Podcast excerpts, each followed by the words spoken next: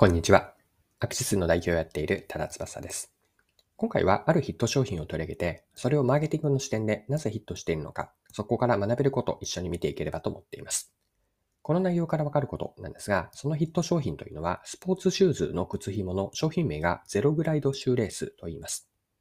でこのゼログライドシューレースがヒットしているという話をしたんですが、ヒット理由を掘り下げていって学べることを一緒に見ていきましょう。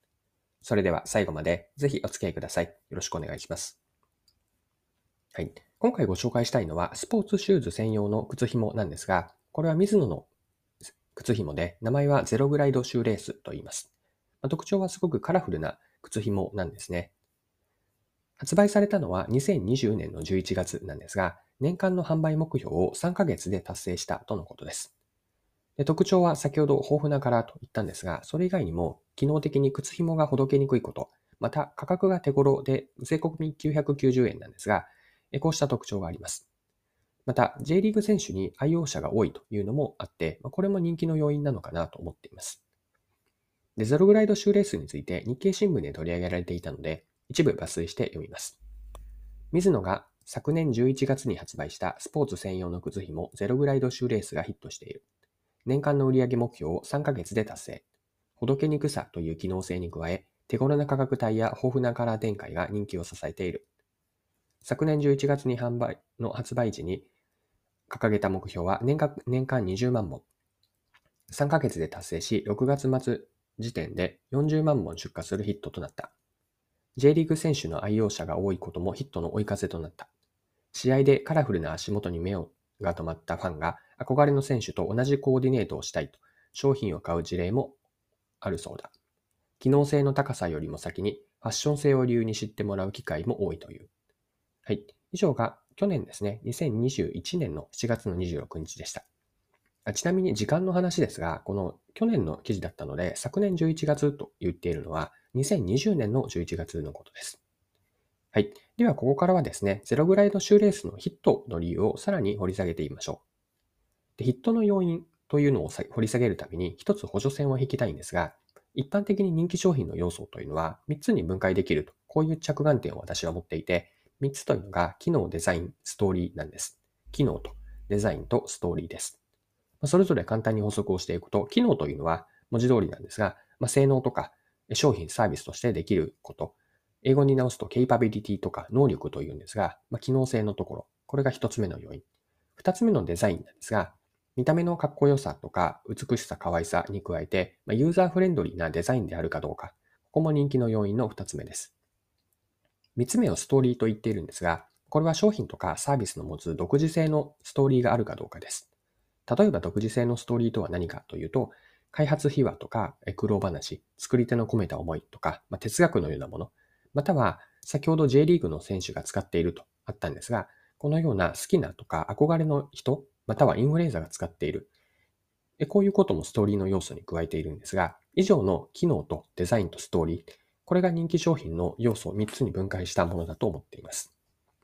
はい。では、今の3要素というのを今回取り上げている靴紐ですね。ゼログライドシューレースにそれぞれ当てはめてみましょう。一つ目の機能なんですが、ゼログライドシューレースの特徴というのは、靴紐がほどけにくいことにあります。これはちなみにの話なんですが、ゼログライドシューレースの開発のきっかけというのは、あるサッカーの試合で、あるシーンだったそうなんです。それは選手が靴紐を結んでいる間の失点シーンを開発担当者が見て、それを見てほどけにくい靴紐を作ろうと思ったとのことです。はい。二つ目の要素なんですが、デザインです。ゼログライドシューレースは、ほどけにくいという機能面だけではなくて、SNS 映えするようなファッション性も人気の秘密なんです。豊富なカラーと言ったんですが、カラーバリエーションは13色あって、例えば黄色とか紫、ゴールドなんていうのもあります。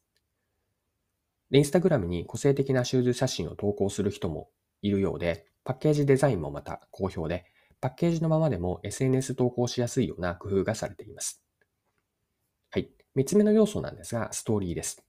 で、これはゼログライドシューレースは J リーガーにも愛用者が多いという、ここからストーリーが生まれていると思っています。試合中の選手の足元のスパイクがカラフルで目立って、それを見たファンというのが、あの選手と、憧れの選手と同じ靴紐をしたいと思うのは自然のことですよね。応援している選手と同じことをしたいという気持ちが商品へのストーリーを作っていて、そこも人気につながっているわけです。